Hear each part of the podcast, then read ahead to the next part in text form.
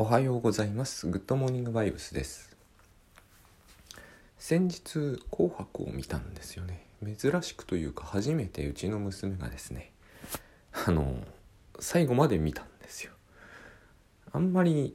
そんなにこう夜更かしさせてないので、あのあれ全部見るのは結構最後大変そうだったんだけど、10歳ぐらいになるとああいうのを意地で年越ししたいみたいなのがあるっぽくて、まあ、見たんですけどその時あ私ああいう音楽を全く聴かないのでえっ、とさすがに松田聖子くらいは知ってますけど、えーほとんど知らない。だからこう僕も起きてるのが結構辛くて。でその時でもたまたま思ったんですがあの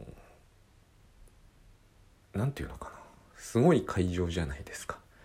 であそこで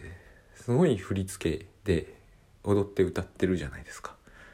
あれってどういうふうに本人たちは記憶してまあそれも人それぞれかもしれませんけど記憶して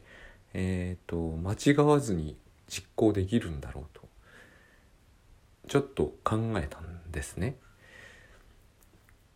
でえーあの私クラシッククしか聴かないんだけど音楽は多分どれも同じなんじゃないかと思うんですけどその時の聴いてる何ていうのかな一瞬ではないですけどもある程度の長さの前後ってほとんど僕は意識できないというかこれは他の人はできるのかな。私はあの自分が聴いてるところしかわかんあのなんていうのかな。意識に入ってこないんですよ。最後がどうなるとかがなんなんてこうバッハとかはそれこそ好きなわけでもないんですけどバッハってそんなにえっ、と100回ぐらいは聴いてる曲って何個もあると思うんですけどどれ一つとして全部を口ずさめないというか多分一箇所も口ずさめない曲もあるんですよね。でも聞くとすぐにえっ、とあのモーツァルトでいうところの K 番号まで思い出せるんですよね。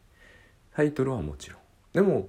曲は知ってるんだけど全部の場所を知らない場所はないんですけど口ずさむことは全くできないという音楽に関しての記憶ってすごい奇妙な感じがあります。要するに最初の冒頭の出だしとかも思い出せなくて聞くとわかるんですけどね。聞くと思い出せるんですがその時も最後はどうなって終わるかとかは分かんないんですよね。でも最後まで、えー、と全部、えー知っている、えー、と曲調というか知ってるんですよね。だから並行して口ずさむことならできる。でちょっと先を意識することもできるんですね。本当に2秒先とかならわかるんだけど。あの大体1曲が15分だったとして10分後のフレーズのあたりとかは全然わかんないんですよね。でもこれを2回繰り返すなっていうのは時々意識したりはします。でこれがですねよく考えてみると自分がこう本を読む時がまずこれに非常に近い。だからあのよく覚えておくためにいろいろと抜くみたいなのあるじゃないですか。僕あれ最近全くしないんですけど読書では。読むだけでは、えー残らないから意味がないって言うんですけど全く信じてないんですよね。ただ読むだけなんです。どうしても後で引用したいなというところは、まあ、最近 Amazon の Kindle ハイライトが便利なんでやるけれどもあんまり本当はやりたくないんですよ。なんでかっていうと全部つながってるので自分の中ではどこかだけ切り出せないんですよね本当のところは。で、えーあれも音楽と同じでその読んでるところしか意識しないんです。さいあの前後とかを2回以上読んだ本ならば前後とか思い出せても良さそうなんだけどまず無理でも読めば全箇所思い出せるこれがですねえっ、とそう何に似てるかというとお経と似てるんですよ自分はこう寺の生まれでしかもうるさい寺だったんであのお経とかはもう2歳児の頃から毎日だった時代があるんですよ。当然覚えますよね。2歳児が毎日唱えてるや覚えるんですがえーと、どっか一箇所だけ言えって言われると困るんですよ割と。最初から最後までならそらんじられるんですがどこか抜くものではないんですよねあれもね。まああれどこか抜粋されてる部分だけを唱えてるんですけどもそうは言ってもとにかく最初から最後までつながってる。でなんかね途中だけ言うとかって変なんですよ。それは非常に。途中から入っあの遅刻して途中から入ってくるとそういうことになるんだけどしばらくやっぱりその何て言うのかな乗れないんですよね。ああまあこの辺から入ろうみたいに入るんですけども。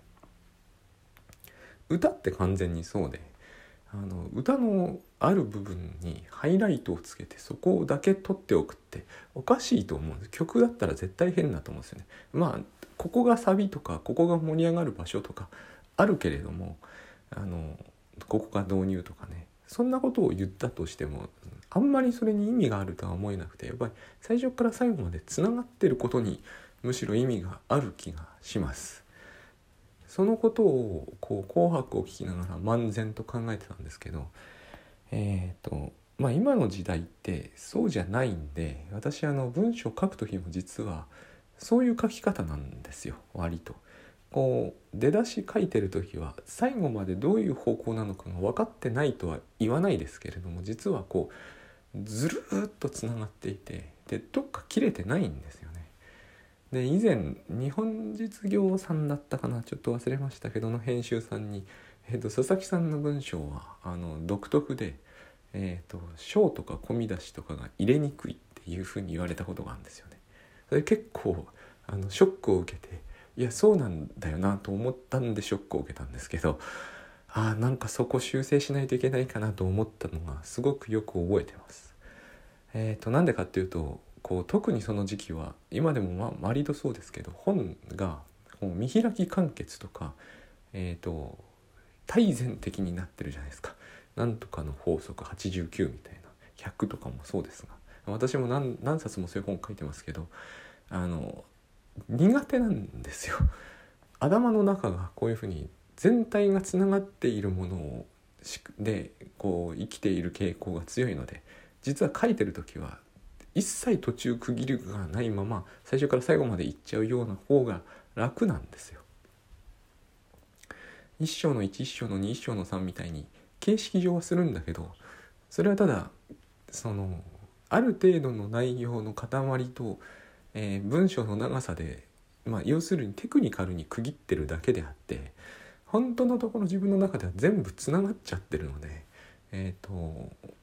切れ目をどこで切ればいいか分かりにくいと言われればまさにその通りなんですよねってことになって。いやあのその編集さんはそれはすごいいいと思うんですけどあの今時のこうビジネス書は区切って数を売った方がまあ読まれるし売れるのでそれは本当なのかなと今思うんだけど、まあ、当時はそういうことだったので、えーと、どこで区切るかが意外とこう難しいっていう話が出た時になるほどなと思った。ということがあったんです。ただですね、えー、そそれで僕はそのことに対して結構こう、えー、当時は痛く反省しやたらく区切るように努力をしてみたことがあったんですけどあの今ここって全くそうじゃないあのそうえー、紅白を聴いていて思ったことは音楽は全く少なくとも自分が聴いてる限りは今ここの世界だと思ったんです。つまり、まあ、僕の場合モーツァルトが一番顕著なんですけど全体がまるで思い出せないんだけど聴けばすぐ何かがわかる。あれまさに今ここで今ここの部分しか聞いてないんですよね。というか意識してない。でそれが非常に簡単にできるのが音楽なんですよ。なんかこうですねえっ、ー、と先のことを考えてしまうという思考って音楽では僕の場合は一切成立しない。実は小説を読んでる時も一切成立しないんですけどもで自分の場合文章を書く時も一切成立しないんですがなんかこう最近のえーとものの考え方というのは不思議で先のことを考えて現在があるみたいな言い方をするのが自然になってきているところがあるんですがあれは相当普通はしない思考だと思うんですよね。えーと、グッドバイブスでもよく出てくるのが先のことをつい気にしてしまうとか今やってることじゃないことを意識してしまうって言うんですけどあの音楽とか聴いてると全くそうはならない気がするんですよね。なんかこう第一楽章を聴いてるのに第二楽章のことを気にするとか演奏する人には中にはそういう人もいるのかもしれませんが指揮者とかねいないような気もするんですけどねえーと、聞いてる自分としてはそんなことをする必要もなければ意味もさらさらないのでそこだけ聞いてますよね。でよく考えてみると大体人間の記憶ってそうなってるんじゃないかと思うんですよ。あの運転してて思うんですけれども道の全体を把握しておいた方がいいこともありますが特にカーナビとかが出てきてからはですねあの先のことなんて先の方なんてそもそもあんまり考えないと思うんですね。えーと、歩いててもそうですがこの風景でずっと歩いててここに来たらこっちに曲がってっていうのを繰り返していれば着くのが自然なんじゃないかと思うんです。で昔のきっと人もそうしてたと思うんですよ。なぜこう急にですねえーと、先のことを考えてこういうゴールがあるから逆算してこことこことここで曲がるみたいなのを、えーと、意識するような思考にが自然みたいになったのかなと。本で、えーと、アウトラインを立ててっていうのが一時まあ、え、アウトライナーの話とかが出るたびに時々これを話題にしてた時もそうなんですけどそんな不自然な本の読み方をする人がいるとはまあ中にはいるでしょうけれども思えないので書く時にそれをやる意味はないそれをやってしまうと、えー、一章というのはなんか6章を読むための、えー、伏線よくて伏線になってしまうじゃないですか。でなんかこうそんな本の読み方をして面白いとはちょっと思えないので説明書を読む時ならばそうなると思うんですよねもしかすると。でも説明書というのは読んで面白いものではないので少なくとも自分が書くならば説明書よりは面白読んで面白いものを書くのでそう思うだけでもですねこうえー、と ABC みたいな書き方はまあ基本しないそうすると ABC になるのはあくまでも結果であって、えー、最初から ABC と組み立てておいて今は A をえー、B のための絵を描いてますっていう調子になると、うん、相当つまんなくなると思うんです。そういう音楽って聞いたことがない気がします。まあ僕が聞いたことがないだけでそういうのもあるのかもしれませんけど相当こうですね。あの何て言うんですかね。実験的なものになるような感じはします。でえっ、とだから今ここって実はとっても簡単なことなんじゃないかなと思うんですね。今ここにいられないっていうのはよっぽど、えーと、奇妙な感じになってる時だけであの自分なんかはお風呂を使ってる時というのはいつまでも何にもせずにいられるんですよ。でも文章書いてる時もあれと実によく似てるんですよね。お風呂を使ってる感じなんですよ。いつまでもどこまでも書いていけるような感じがするんだけどあくまでもこう今ここのことしか意識には入れてない。でそれでどうしてこう最後まで書けるのかと言われるんですけどそれしか最後まで書く方法なんかないようなというかそれ以外にどういう書き方があるんだろうと。つまりそういう話になってくるとじゃあ本を読む時に、えー、一番最初に生まれて初めてある推理小説を読む時ですら結末が分かってなければ今の場所は読めないのかというとそういう読み方する人はまあ後ろから推理小説読む人もいるみたいなんですけどまずいない普通は前から何も分からず読んでいって最後まで分かるようになってますよね。そういうふうに書く時も同じで自分はそうなんですけれどもこれ喋ってるのもそうなんですがこれについてもですねこう、えー、宛先もあのなく取り留めもなく喋り出すんですね自分は。今も紅白のところから話し出したんですよ。なんとなくその時考えてたことが後からこう蘇ってきて喋ってるんですけれどもなぜこうしないんだろうっていうのが大きな疑問なんです。あのやっぱり幼少体験的に言うとお経がそうなんですよね全体を記憶しているという意識は持てないんだけれども一箇所始まってそれに乗ってしまえば最後まで記憶してることは間違いないんですね。そうなってるはずなんですよ。人の記憶というものは。であれは記憶力の良し悪しとかそういうことではないのであの最初から最後までただつながっている記憶っていうのは普通の人間の頭ではそういうふうにただなってるというだけなので、えーと、音楽を聴く時も本を読む時も書く時もいずれもこのやり方でやっていけないわけがないと自分は思うんです。そうすると一番大事なのはその今ここが十分充実しているその連続になってるそれも結果なんですけどなんかこれがすごいことのようになっちゃうんですけどこれがすごいことになるとするとよっぽどそれはあの不可解な意識状態が続いているせいで自然な状態になればこうなるんじゃないかと思うんです。あの小学校時代自分はこう作文書くのが非常に得意だったんですけれども要はあの誰か架空の人友達でも先生でもある場合はありますが要は架空の人とずっと会話してるんですよね。一日中でもやってられるんですよ。その会話をただただこう書いていく。そうすればですね100枚でも書けると思ったんですよね。100枚ぐらい書いたことも現にあったんです。でなんでみんなはこう書けないという不思議な発想になるのかと思ったんですよね。その全で学校で作文の書き方を習った時も理解できなかったことがいっぱいあってこう構成を考えるとかナンセンスだと思ったんですよ。その構成が出てくるはずがない。そんなことを言うならば、えー、先生と喋ってる時にあるいは友達と喋ってる時にこの会話の行き着く先がどこになるのかを意識して喋るっていう人がいるんだろうか。で意識しないと会話が続かないっていうのはそんな人がいるとはちょっと思えないじゃないですか。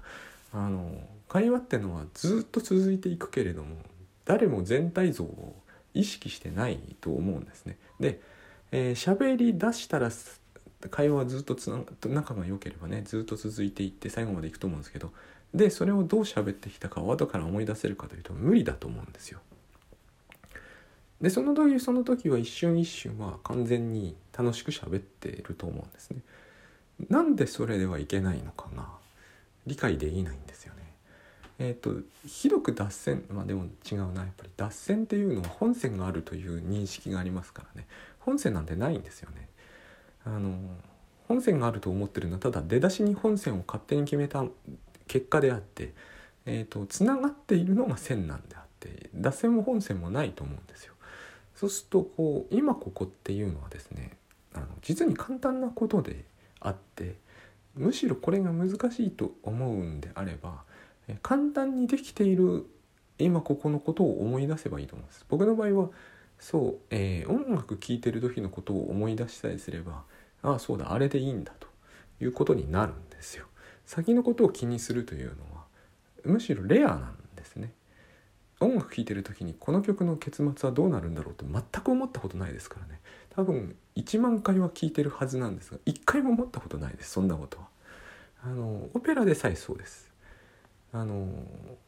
オペラは僕はほとんどモーツァルトしか聴かないですけれどもこう冒頭でなんか出てきた時にこの人は最後死ぬとか考えないですよね聞いてて。あれは劇が大事なわけじゃないし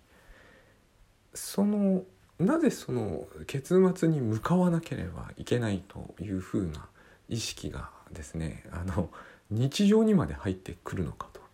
全く逆なんじゃないかと思うんですね。自分の場合は仕事も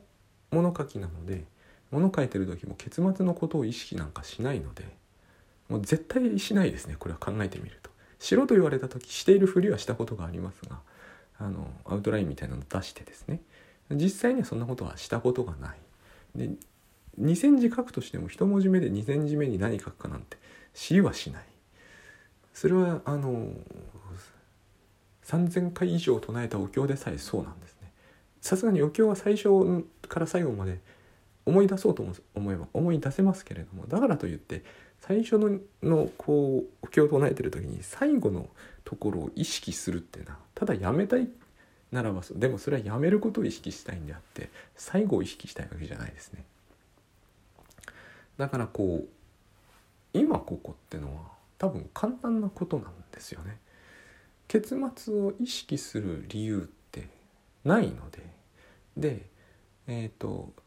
読書でも僕本当に思うんですけどもあの書き抜くとかノートに移すとかやめた方がいいと思うんですよ。余計なお世話なんて言いませんしどっちかしら逆のことをライフハック界隈では受けるんで言いにくいんですけれどもあの読むのに集中するのが一番いいと思うんです。余計なことはしないで。で忘れてしまえばいいんですよ。覚えてあの忘れてないから。結局その昔ですね記憶脅威の記憶のなんとかみたいな本を書いた時記憶術の本なんですけどエイトケンっていう教授がとにかくリラックスして読めと。でリラックスする程度が全然足りてないということを書いていてリラックスをしきれば、えーと、読んだことは全部覚えているはずだっていうあのそういうこう脅威の記憶力を持ってるとされる教授が言う話があるんですよね。あれは本当にそうだと思うんです。要は覚えておこうとして抜いたりまあそういうことをするのが非常に得意で趣味だっていうここが難しいんですけどそういうことをするのが非常に得意で趣味な人はそうするのがいいと思うんです。ただ好きでも得意でもないのにそれをすることはないと思うんですよね。多分そんなことをしてもその引用をしたことを覚えてないし、えーと、思い出せないと思うんです。むしろ覚えておこうとせずに覚えておこうとせずにっていうのも変なんですけど読んでることを楽しめばいいんですよね。そうすると覚えてるんですよ。それが多分今ここってことなんじゃないかと思うんです。あの倉園慶三さんはですね音楽やる人ですよね。音楽やる人はきっと、えー、絶対今ここになると思うんですね。